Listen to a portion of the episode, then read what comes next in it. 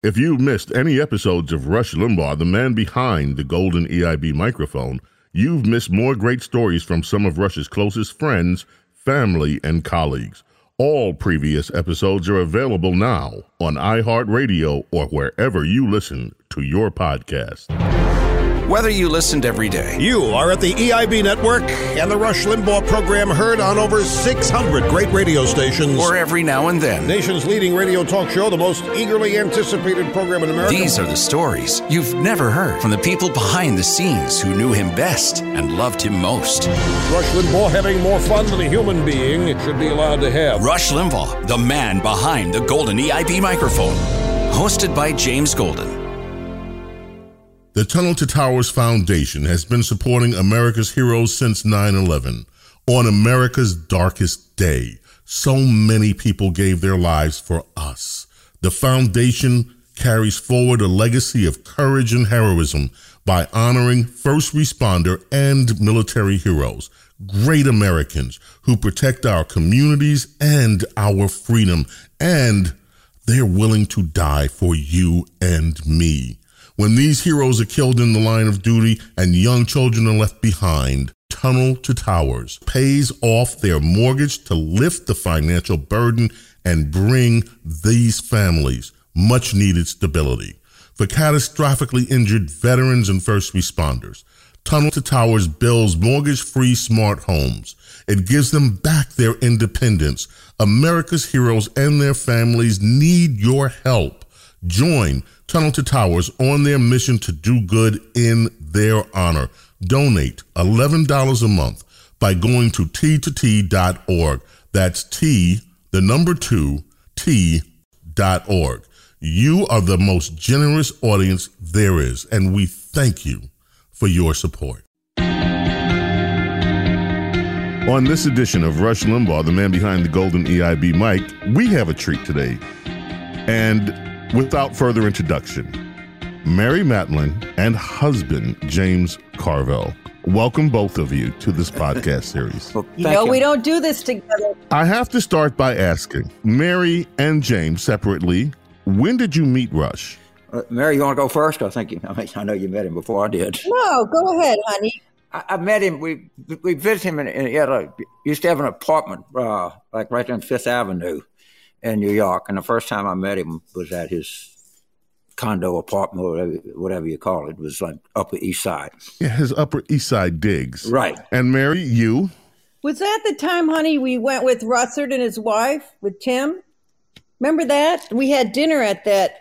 Well, that was at no, that was at Central when he lived in Central Park. We went and had dinner with Russert.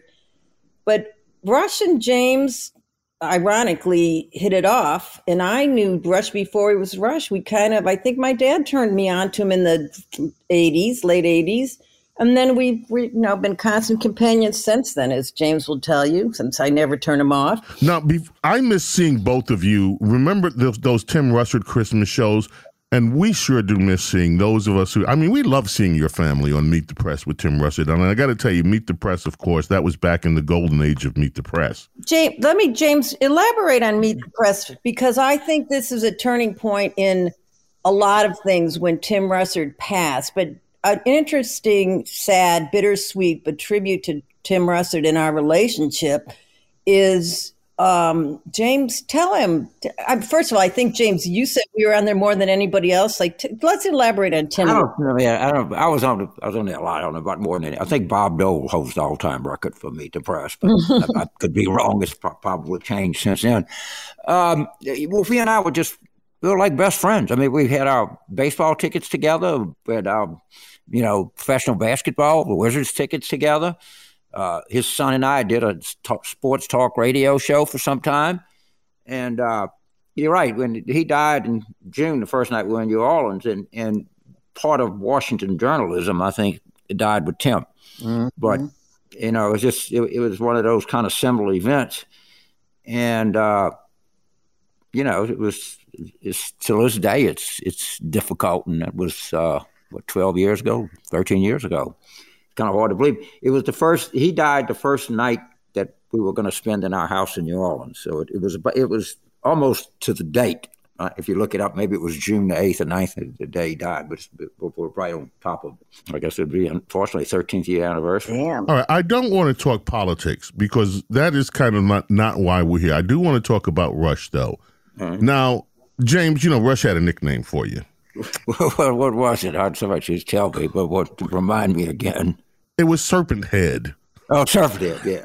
yeah I got I think Mary called me that before, but it doesn't matter. any any nickname is good. Okay. Well, you know where that came from? Where did Honey, it come you know from? This. Um, Was it Jeb Bush? Ye- well, it was Jeb or Ailes. No, no, no. Jeb, it was Jeb Bush because I was so smitten with James and I was on this t- rocket of a career trajectory and I fell in love with him. And it was in the middle of that campaign that I was running and he was running Clinton's. And so everybody was like, who is this guy? Nobody knew him. And when Jeb saw him on TV, he goes, that's it? That's the guy? And Roger Ailes said this verse. He looks like a fish who swam too close to a nuclear reactor. And Jeb goes, Yeah, he's like a serpent head. I love you, serpent head. Well, that quickly be- Those were yeah, that quickly became that quickly became your nickname on the Rush Limbaugh show. Right. And James, as you may know, I don't know whether you know this or not. Rush, we had a lot of bits. Yeah, people would tell me about it. Now, you know, and I, you know, I've, I've, I never, I never, you know, as part of being a public person. But and you're right, Mary's right. Every time I get in her car that she'd had previously driven, it would be on Rush Radio. So I don't, obviously I'd change it right away to NPR. But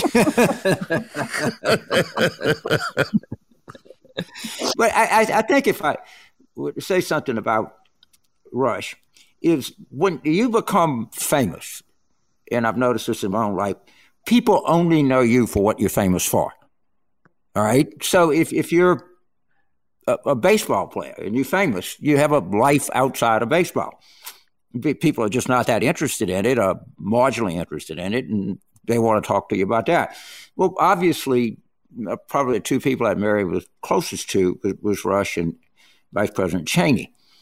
And as a result of that, I had to spend uh, a fair amount of time. And what both of them were, they were multidimensional people. So I wasn't going to talk about politics because I sure and hell didn't agree with anything they said, and they would say the same thing about me. But we could talk about other things very easily. It, was, it wasn't a stilted or forced conversation. They were they're both multidimensional people. So you, you didn't have like uncomfortable small talk. And, and I think that's something that's kind of important because, the, like I say, people when people become famous, they're only known for the thing that they become famous for. But they have families and they have interests and they have you know children or they have any number of things that, that they deal with. So I, I and I always found it you know easy to in a social situation uh, with both of these men and, and not feel uncomfortable or, or, or anything like that. What did James tell my James tell Rush's James what our Rush gave us for a wedding present? Because that was one of his things that he knew a lot about. Oh, I, I, I don't want to say that. Let's just say it was hey, gave us a, a, a magnum of 1961 Haut-Brion, Whoa. of which, yeah, that's pretty nice. I mean, it, it was, and he knew wine. I mean, he did, you know, and I could talk, you know, vintages with him or anything like that.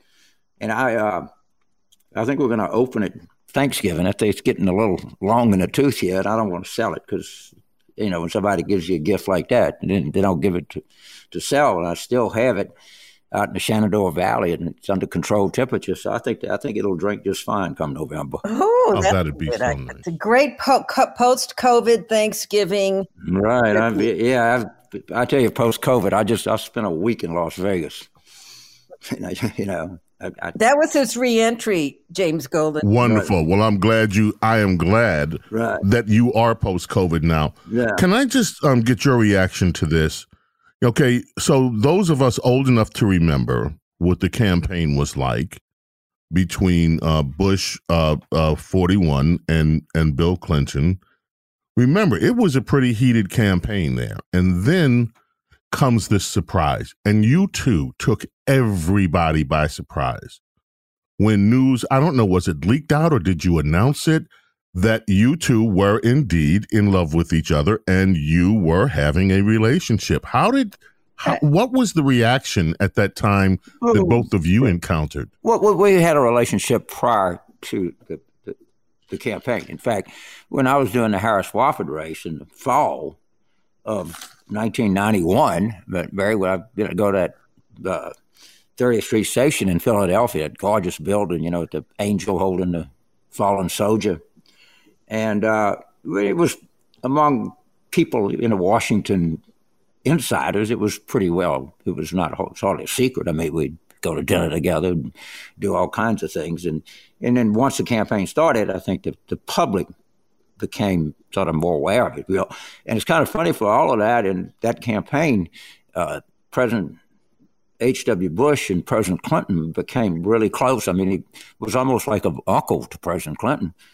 And I'd gone to that library, you know, and done events with Barry, you know, a couple, three times and, you know, always gracious and everything. And, you know, it, it, it was a different era in politics, and we'll just leave it at that. Um, Do you wish that, that some of that era could come back? I wish I was, you know, 48 again. You know, it, it, nothing stays the same. That's what people got to realize. It is you're in a place now, but you know the place we were in is a different place. We were in in 2006, which is a different place than we're going to be in in 2026. I mean, I, I don't know exactly how this this ends but it, the one thing I know, it, it'll morph into something else. Whether whether it morphs into something better or worse, uh, I'm optimistic kind of guy, maybe be something better. But but it's what it is right now. The Democrat Party. Remember James Carville? James Carville saying the Democrat Party has never been, has never been this powerless in my entire life of eating gumbo. That was after Trump was elected. James Carville was out yesterday. Oh, Biden's going to be Biden. He's gaff pro, but he's got a heart of gold. Heart of gold out there. You can't say nothing bad about old Joe. Joe, one of the greatest guys in the Democrat party. Leader that we need. He's exactly the kind of leader we need. He's the kind of leader that the world needs. Joe Biden. Over the course of this series, we've been taking you on the biographical journey of Rush's life, narrated by his friends, family, and colleagues. Today, we welcome Premier Network's nationally syndicated host, George Noory. There are so many commonalities between Rush Limbaugh and George Noory, both experienced broadcasters from the Midwest, and both from Missouri. Both broadcasters host radio programs that are heard on over 600 radio stations daily, many of the affiliate stations bearing the same call letters. George Noory is best known as host of the Coast to Coast AM radio program, all about the unexplainable. Now, the incomparable George Noory. The Life of Rush Limbaugh, Chapter 9, narrated by George Noory. The 90s drew new lines in the political battlefield, ultimately leading to a hotly contested 2000 presidential election. But by the time George W. Bush was inaugurated and the dust began to settle, the era of compassionate conservatism seemed poised for smooth sailing. The Clinton presidency was in the rearview mirror. The House had a Republican majority, and because conservatives were riding high, Rush's critics predicted without anyone to complain about, his show would soon be on the decline. And then on a clear Tuesday morning, everything changed. Debris is just falling off the building. I mean, it's unbelievable. Looking at the trade towers, exactly when it happened. Yeah, we need to unite. We need to understand. We're all in it together. September 11th, 2001, profoundly impacted America, the Bush presidency, and Rush Limbaugh. All different sets of emotions start taking over. Then in the course of the next few weeks, learned that I knew people who lost people, family members and friends of the World Trade Center. They are still not the same. The tone of politics changed on a dime, and Rush's audience grew dramatically as Americans turned to a familiar, soothing voice to calm the chaos, pick up the pieces, and move America forward. The Bush White House also recognized the reach of his program as both President Bush and Vice President Dick Cheney became regular contributors. Welcome back to the program, the Vice President, Dick Cheney. Mr. Vice President, thank you as always. It's, it's an honor and a delight to have you here with us. Well, Rush, it's uh, great to talk to you again. After two successful terms and despite expertly guiding America through an unprecedented crisis early in his administration, President Bush left Washington with waning popularity and amidst harsh criticism. In the years that followed, Rush tried to set the record straight. Bush was a solid leader dealing with 9 11. I mean, how in the world do you go from that perception to go to being 30% approval, hated, and reviled? You do that by letting the media destroy you and not fighting back and not getting political because you don't want to sully the office or whatever. To the end, Rush Limbaugh had profound respect for his friend, President George W. Bush, and his stewardship of the American presidency. Bush has been rehabilitated in the eyes of the drive by media. Bush is gracious now. What's missing in this transformation, of course, uh, Bush the evil to Bush the gracious, is the acknowledgement that he has always comported himself this way. Despite the relentless attacks these past eight years, George W. Bush has been a class act. He considered Bush a strong leader who was unfairly defined by his opponents, and for his part, George W. Bush had a mutual respect for Rush. In a statement after his death, Bush praised Rush's belief in God and country as an indomitable spirit with a big heart. Like his father, 41 before him, perhaps the same could be said about number 43. Hey, James Golden here. You know what? It's time that you treat yourself to a little bit of luxury. You know the company, it's My Pillow. But what you may not know is that My Pillow makes more than just the incredible pillows that have captivated America. They make sheets. And these aren't just any sheets. These sheets are smooth, they're soft, they're comfortable. You'll look forward to getting under these sheets every night. I know I do. My Pillow Giza sheets have a luxurious feel you're going to love. Get yourself the luxury. Get a set of these sheets. They come with a 60 day comfort guarantee, pillows, sheets. Don't forget the incredible slippers from My Pillow. They're available from My Pillow. They have a level of comfort you need to experience. Log on to mypillow.com. Click on the new radio listener specials and use promo code ICON. Lots of incredible offers there now. That's mypillow.com. Promo code ICON.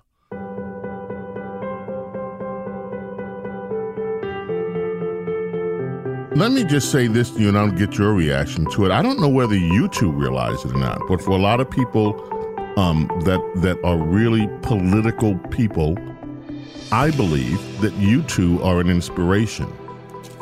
Because in a way you symbolize something. You symbolize the two people who are on opposite ends of the political spectrum can still have a very loving relationship with each other. You guys have been married for a while. You have kids now that are grown. And I can still hear the love between both of you. And this is has uh, apparently always been a real thing with you since you guys decided you were in love with each other. Right. And so, do you share the belief that this is somehow that this is in in a way you two are larger than yourselves? Well, all right, now know, you want you to have a long conversation with Mary. I just I'll go back to the original thing is if you famously you're known for something, of course, this is the way that we earn to live. And there was a guy, I think it was Walter Shapiro, wrote a review of our book, and his point was it's not surprising that something like this happened in Washington, but would really be surprising if Mary married a tree surgeon in Idaho.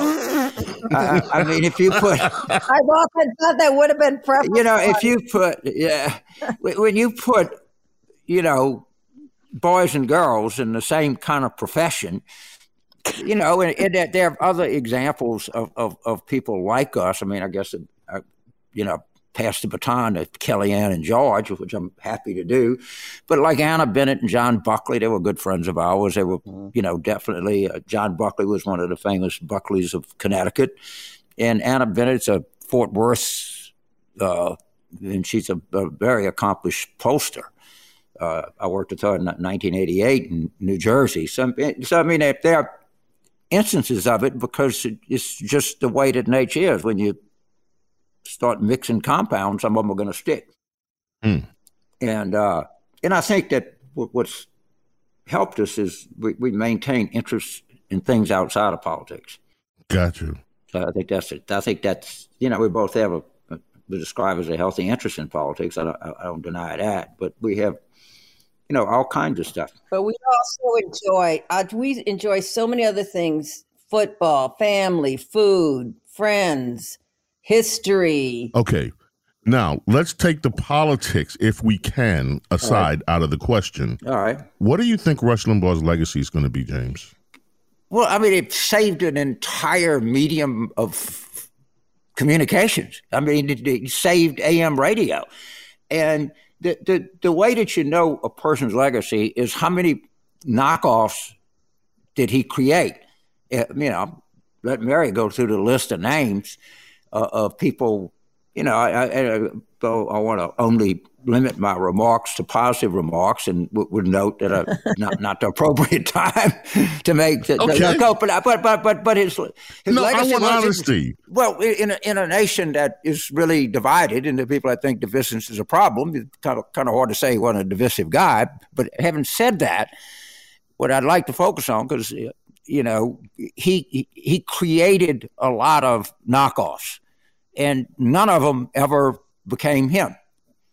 And that's that's when you you know you've done something when you got successful people imitating you. And I, I know in my own life, I mean, I don't talk radio, but I always take such pride in people in the campaigns that work for me that have gone on to do a lot of great things. Uh, so that that that's what you got to feel good. I mean, I, I'm sure that that Rush, you know, I don't have any doubt that he believed in the things that he said. And I'm sure he had to take a certain amount of pride that so many people imitated him. Mm-hmm.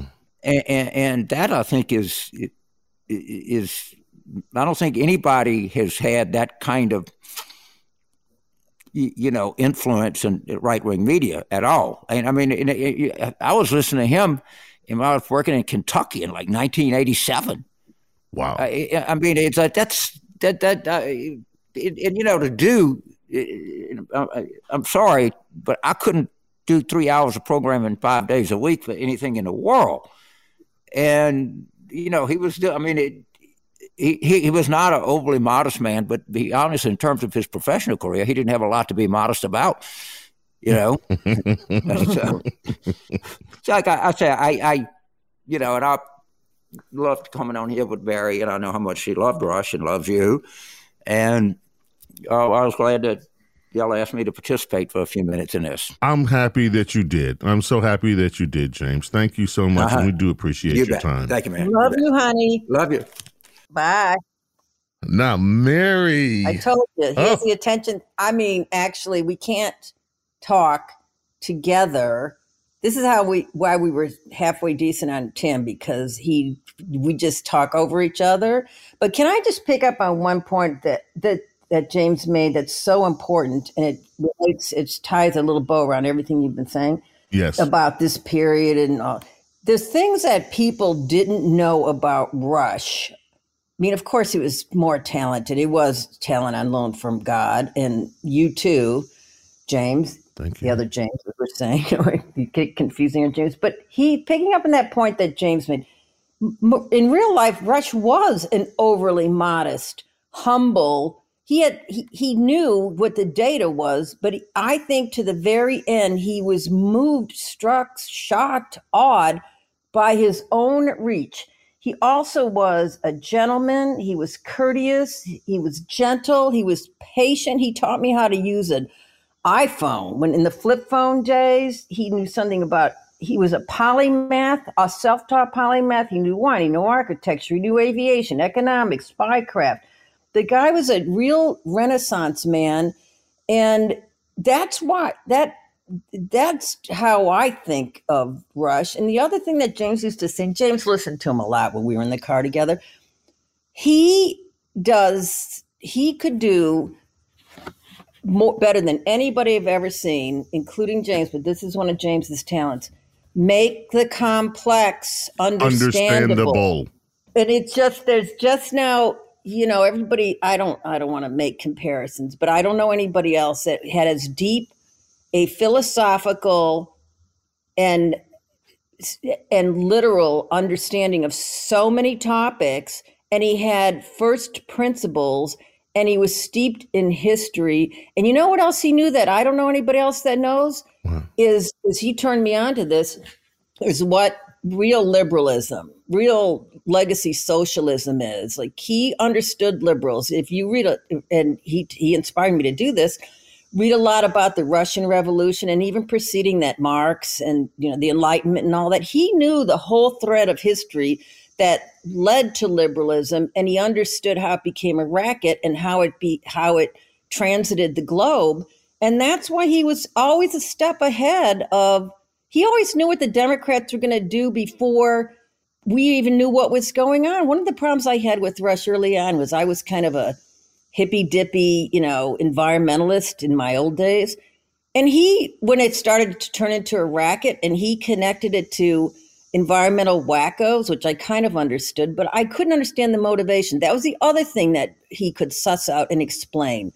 The motive, and he never attributed ill motives, he attributed the reality. He was a he was the mayor of Realville, so he knew what they were going to do, and he would say these things and people go, "Oh, Rush, oh, Rush," and he was always literally, literally, sometimes decades, always years ahead of where the, the culture and the zeitgeist was. He's a, he is literally an all-time 20th century genius.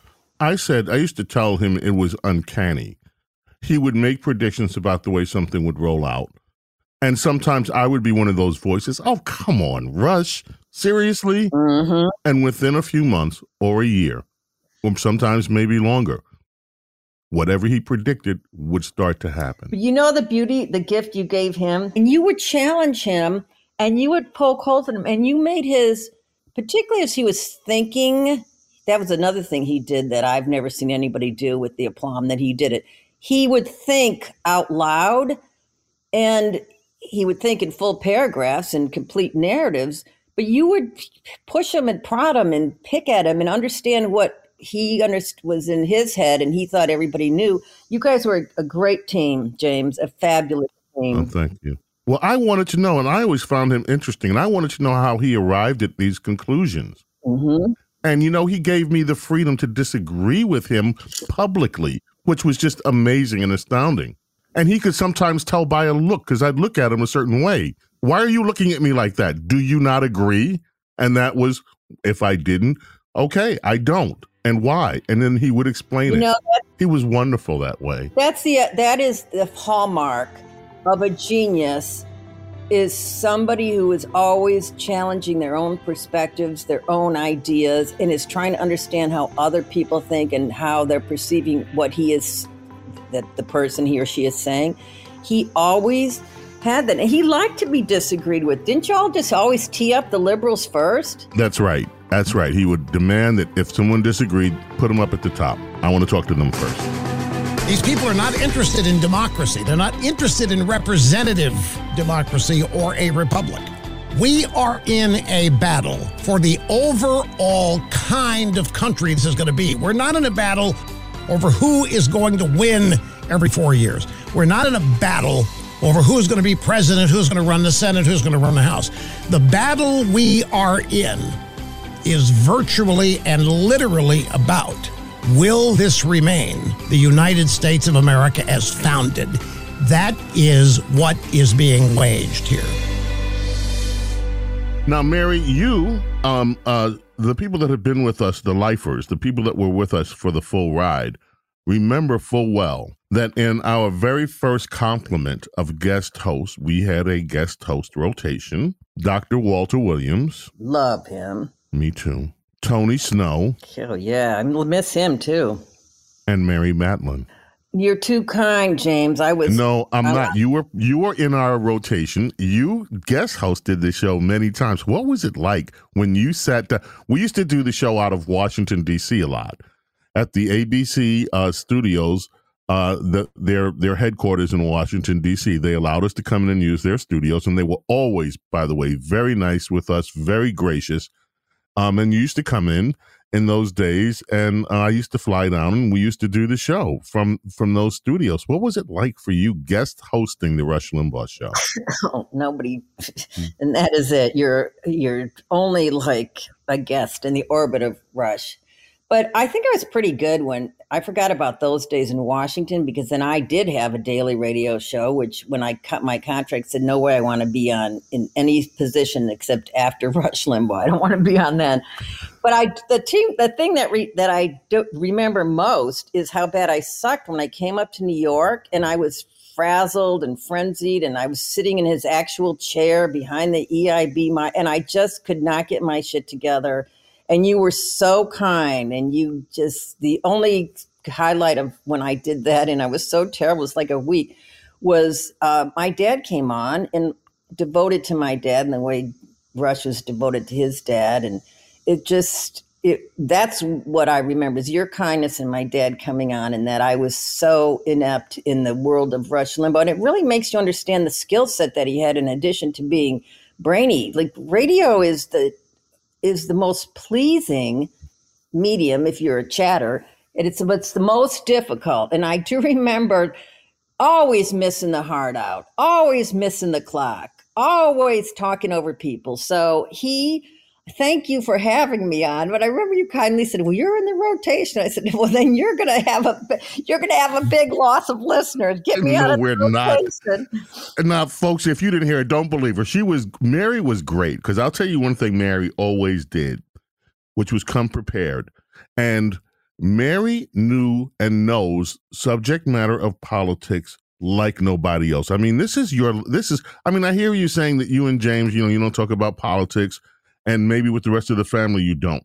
But you are a political person and you you understand politics. You know it from the inside and the outside.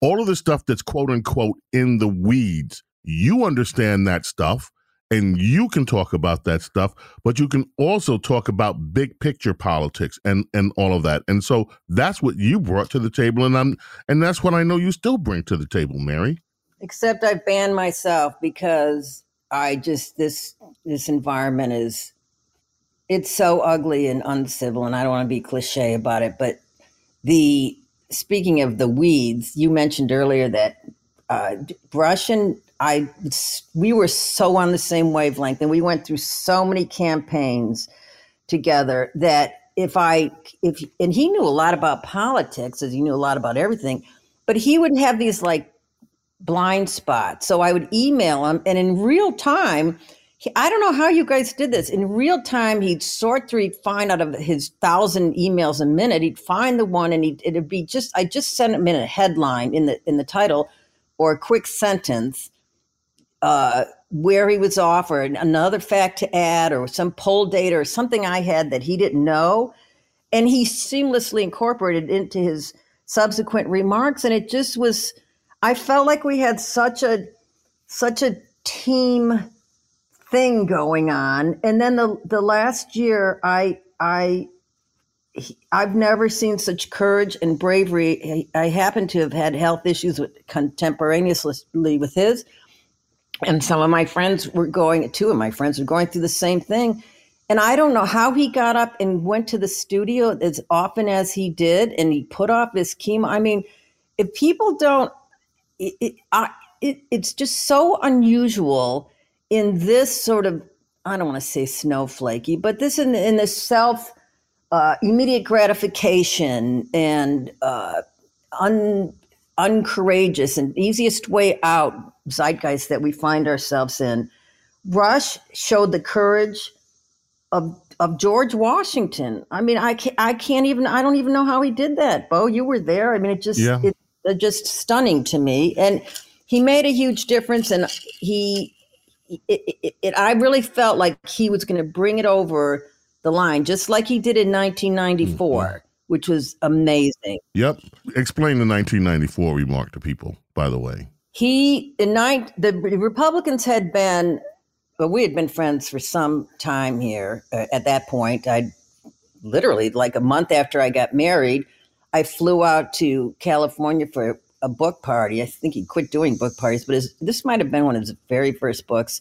and his mother was there. Millie was there. His beloved Millie, I loved her. And he, so all the time that I knew him preceding this, Republicans were wandering around in the desert for, and they had been in the minority for over half a century. And he became an honorary member of the 94th Congress because he, they couldn't get there in their, you can see this problem today Republicans have a hard time speaking with one voice because they're speaking into immediacy. Uh, Rush went above that and laid out the first principles and how the policies of this uh, the, the Newt Gingrich revolution at that time was really Rush's revolution. How it how the first principles how these policies were predicated on these first principles and everybody was shocked. We won that no one saw this coming except for Rush. The Republicans won the majority. They won. We won the New York uh, governors, the Rudy Giuliani. It was a complete sweep, and I I credit, and many do too. And anybody who knows anything about politics and how a message is delivered and penetrates would attribute the victory and the finest victory in the last century for Republicans to Rush Limbaugh's 1994 and I can't call it anything else but a campaign. His other completely transformational act was um, Operation Chaos. Yes. He's had so much influence on politics, way more than anybody who's in politics. I shouldn't say that, that's a little hyperbole, but he had as much influence. Uh, uh as everyday operatives have on politics, but in the big picture, in the historical picture, there he had more influence than anybody else. That is fair to say. And towards the his his let's say in the 60s when he and Kathryn started doing the history book, he had identified the problem way ahead of the curve that we weren't learning history right. So he's covered so many generations uh, with with this unique talent of his, and it it just I, I'm I can't even keep a train of thought. When I think of him, my whole brain just smiles. It just lights up. I just, it's everything about him was such a special thing. He also was in real life. This is a really main point about living happily in all eras. That man had a sense of humor. Yes, he did. He, he was funny in a sophisticated way and he just was he was always so much fun to be around. I, I just i just miss him so much james. I miss him too and some days i'm i mean all of us on the, we're i think you know i still have dreams. I i i miss him. I was talking with dawn the other day and dawn was saying you know she still expects to wake up and just one day all of us to be back in the studio together and it's just still really um, it's still mind numbing that that that was. When did you find out he was sick? Well i guess i literally found out or when everybody else did but i knew i just know. I mean i just i just i don't this sounds weird but we were telepathically connected and i knew something was freighting him before it did. And when he announced it, I just was not, I, I remember not being even remotely surprised, just sad. And I thought he was going to beat it. I really thought he was going to beat it. Me too. And I, I, he, I think he, I don't want to say stepped up his game because he never had a bad day, even though he thought he did. That's another thing. How many people do you know do something as long as they, he did that, who come to work, talk about being prepared, who come to their job every day with the level of intensity and depth that he did in those days when he come back and says, look, yesterday I don't think I did a good job. Uh, let me try. I he just who keeps that that that self criticism and that self improvement and that reaching for the stars uh, as part of their fundamental being, and he kept that on at a whole different level, like a, a transcendent, God given level in his last year. And I, and I could feel when he was having good days and bad days. And, it so screwed up his time, you know, not his timing, but looking at the clock. You know this because right. I never saw him miss so many clocks as he did in that last year. He was so in his zone And I'm sure he was doing it on all kinds of drugs too, because you can't just take chemo. I mean, I still don't. I, to this, I'll never. I've never seen that, and we can expect to never see that again. He's a, he's actually a medical miracle. You know, he um he. That's what I said, and and I was in one of the earlier podcasts. I mentioned how at the end of his show, sometimes he would be so exhausted he couldn't even stand up. He could barely stand up but he gave everything that he could into each one of those shows. And and this was something else you know going into 33 years of being a syndicated host um, before he, before he realized he was sick before he realized that something was wrong rush was still and and even of course afterwards but he always gave it his best shot. He didn't mail it in. He never mailed it in. He was still excited about being on the radio. This hadn't become just a dull routine to him. This was something that he honestly did believe he was born to do, and he enjoyed it. This is, he loved it, and he gave it his best every single day. You know, when he used to say, uh, uh, more more fun than any human being should be allowed to have. Yep. That's how he lived his life. And you know, it wasn't without problems. And he overcame so many things, as you and David, his brother, know, and all that. But he he never even phoned it in when he was going through his various trials and tribulations. Like who doesn't have those in life? And those trials and tribulations that he overcame, that were of his own doing, took enormous courage. And then so much of the things he had to overcome were externally ex- imposed on him and I know in the beginning, and now everybody knows we're in a psychotoxic, you know, social media world. But when people started coming after him, I think it surprised him and it hurt him in a way that he didn't understand because he was his pers- he was never mean. Now I don't know how people ever thought he was mean. There was nothing ever mean about him. Did he have a mean bonus? I've never heard no. him talk no. anybody. No. No nor was he racist, nor was he bigoted, nor was he all these other things that the left threw on him as a means of trying to hurt him and diminish his credibility. You know, they came at him what what we're all accused of these days, you know, if you want sovereign borders, you're racist. If you like, you know, whatever it is, you're racist no matter what. We we know all that. But they did that to him first so in a way, he was like a punching bag in a in a learning vehicle or a preparation vehicle for now all of us that are called racist at any moment. Mm-hmm. And you know, before that, he was a misogynist, and and he was a miso- he was a a feminazi. That was my favorite thing because I I, lo- I left the feminist whatever way. I'm 68, so we're kind of the same age. Well, I quit hanging with them when they said a, a man, a woman needs a man like a bike needs a fish, and then they turned in all the ID politics instead of really, you know, equal opportunity and all that. And feminazi, you can't even use the word Nazi anymore. But when he said feminazi, I just to this day I crack up because it was so perfect and it was such so portentous. Like they were so untouchable when he started doing that. And it was, and he really had the nail on the head, if I may say this. A lot of feminists that took a, took feminism in the wrong direction couldn't be. Not, you know what? I don't really even want to say this, but he knew what the what the essence of that fanaticism was. As and it's the same with all kinds of liberal fanaticism. He understood that, and it never tainted his soul. It just inspired him to get people to understand not only what they were doing, what they were planning to do, but what to do about it and to keep doing it and to keep doing it and to keep fighting. And the other thing, besides never being mean to anybody, he I'm sure he had some depressed days, but you he how many times did people call in and they were crying or they're about to cry or they were so forlorn or they just given up?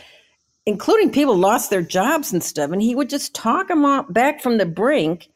And it, it just, that had such a magnifying force for so many people that didn't call in. I can't tell you how many, when I was on the road, everybody, everywhere I went, people asked this, and you know, I must have hosted more than you that I remember, but everybody always asked me about Rush. But what was he really like, and was he really that good, and blah blah. He really, well, I don't. I'm, I'm missing him, James. I'm having. I'm having a. I'm having Rush rush through me. He, we're channeling Rush right now, and he's saying he misses everybody and he loves everybody, and he's so grateful. And he really was grateful. Remember when he used to say, um, no matter what you've given me, and no matter how much you think you've done for me, is nothing in compared. He would tell his audience to what they did for him, and how he was eternally grateful and gratified by what this audience had given to him and his family, and he really meant every single word of that, Mary.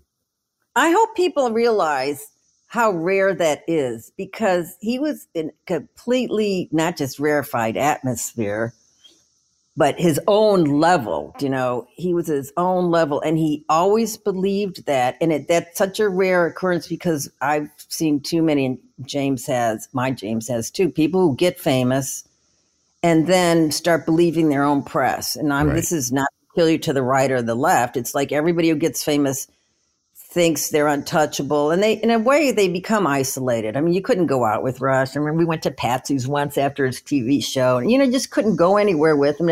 So it's isolating, but he he he always stayed genuine and knowledgeable and not angry. He was not, there's no anger that fueled his, like it does so much in, in politics.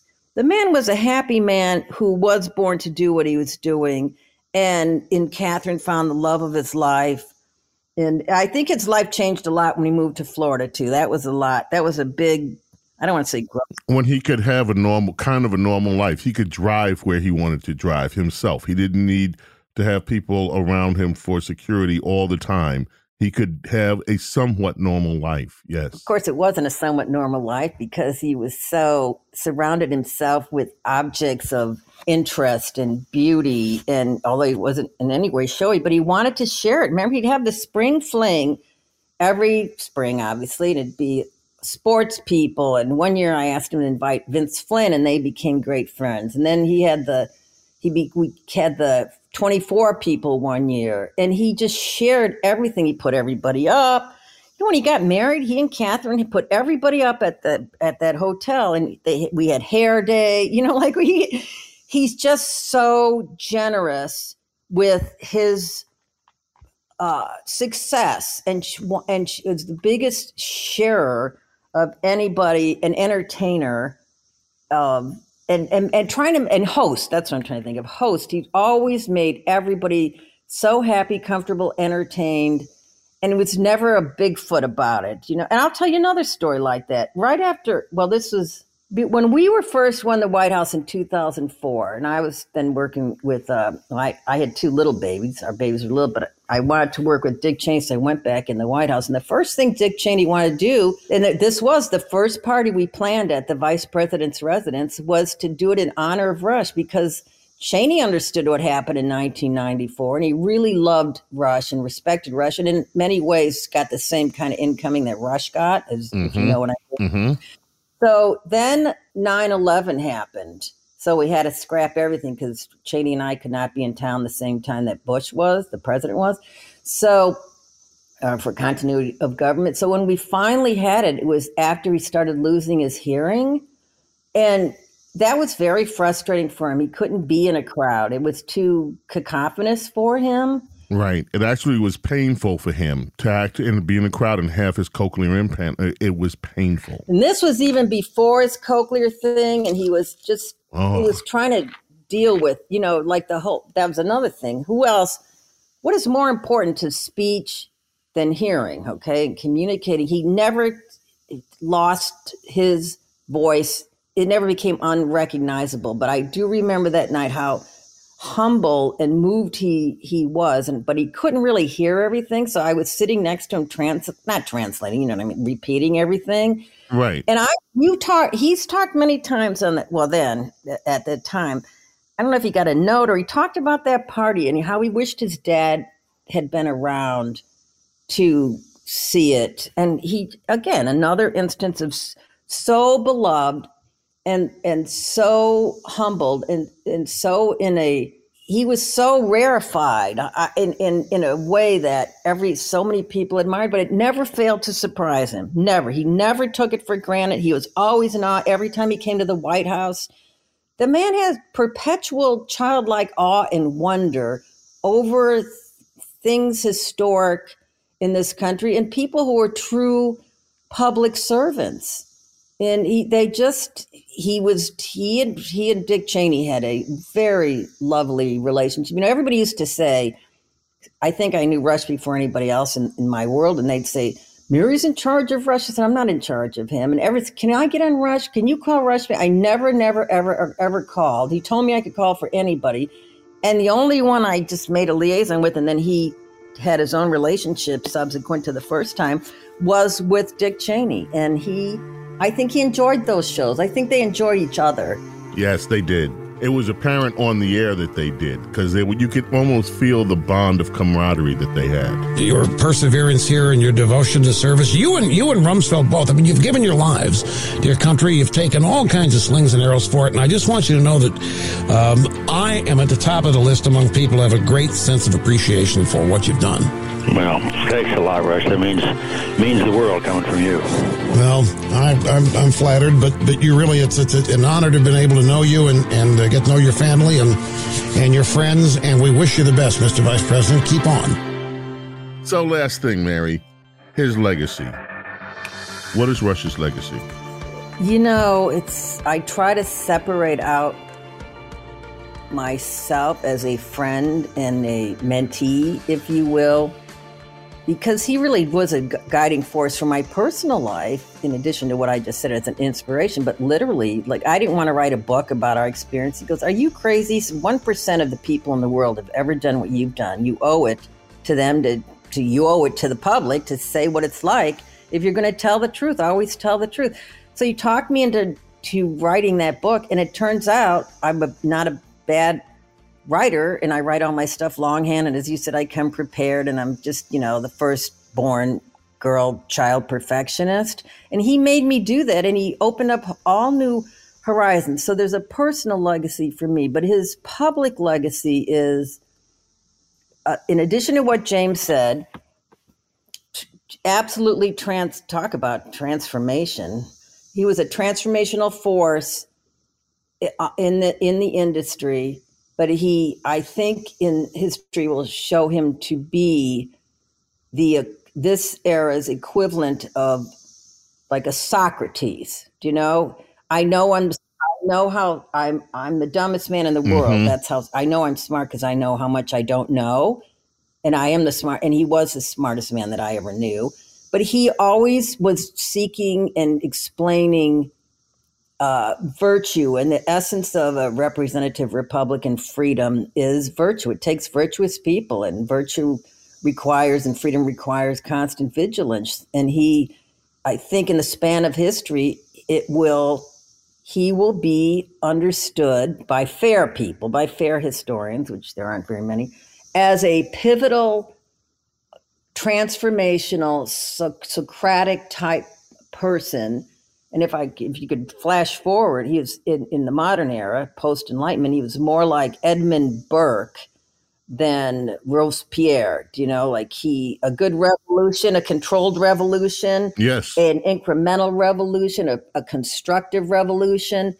Uh, he just, I think his legacy will be that he guided us through a very, from the industrial age to the information age, very, very, very tricky while maintaining the principles that got us to the position that we could continue to progress constructively and humanely and globally if we if we had taken his and it wasn't his advice I mean it's the wisdom of the ages and it was reality it was reality mm.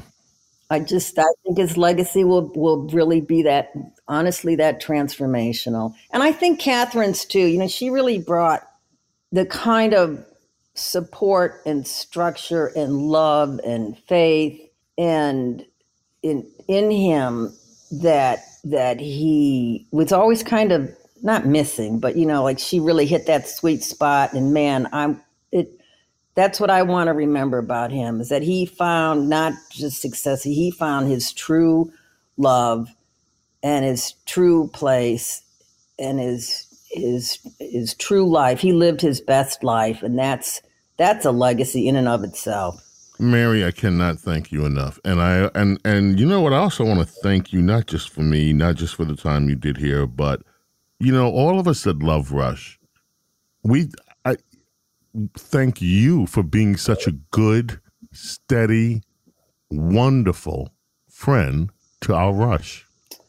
It was mutual and I want to just say this about Rush. There's nobody that ever was in the presence of the man ever that I know of, liberals or conservatives or apolitical people who didn't think he was the most gentlemanly, interesting, uh, humble, informative person they'd ever met. Uh, and, and that's true. The man was just, he was just, he, just everything. The likes of Rush we're not going to see again in, in, in forever. And, and, and I have to call you Bo. He, you, he, and you, I don't think he could have done it without you, without the whole team, of course. But you were like the his constant touchstone. Like, you know, he, everything he said, he would take a look at you. Or how many times has he said we're, we're talking about this?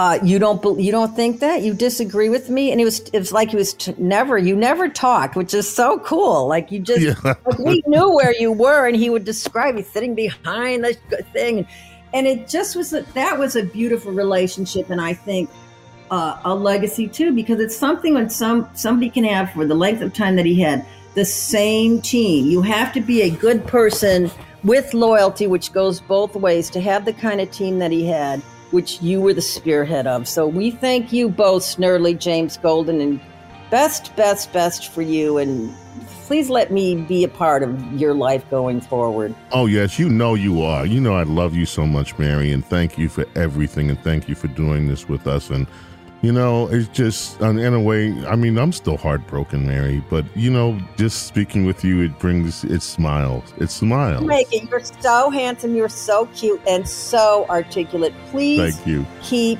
doing what you're doing.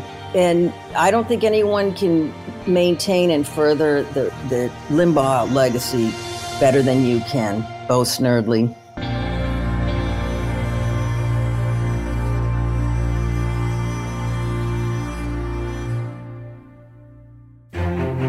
What an episode. Thank you, Mary Matalin and James Carville. On the next episode of Rush Limbaugh, the man behind the golden EIB microphone, Rush Limbaugh in print. The most widely read political newsletter in America was the Limbaugh Letter. Meet two of the people behind it the editrix of the Limbaugh Letter, Diana Aloco, and the creative director, Denise May. That's coming up in our next episode. Rush Limbaugh, the man behind the golden EIB microphone, is produced by Chris Kelly and Phil Tower, the best producers in America. Production assistant Mike Mamone and the executive producers Craig Kitchen and Julie Talbot. Our program distributed worldwide by Premiere Networks, found on the iHeartRadio app or wherever you listen to your favorite podcast. This is James Golden. This is Bo Snerdley. This is James Golden. I'm honored to be your host for this and every single episode of Rush Limbaugh, the man behind the golden EIB microphone. Thank you for being with us.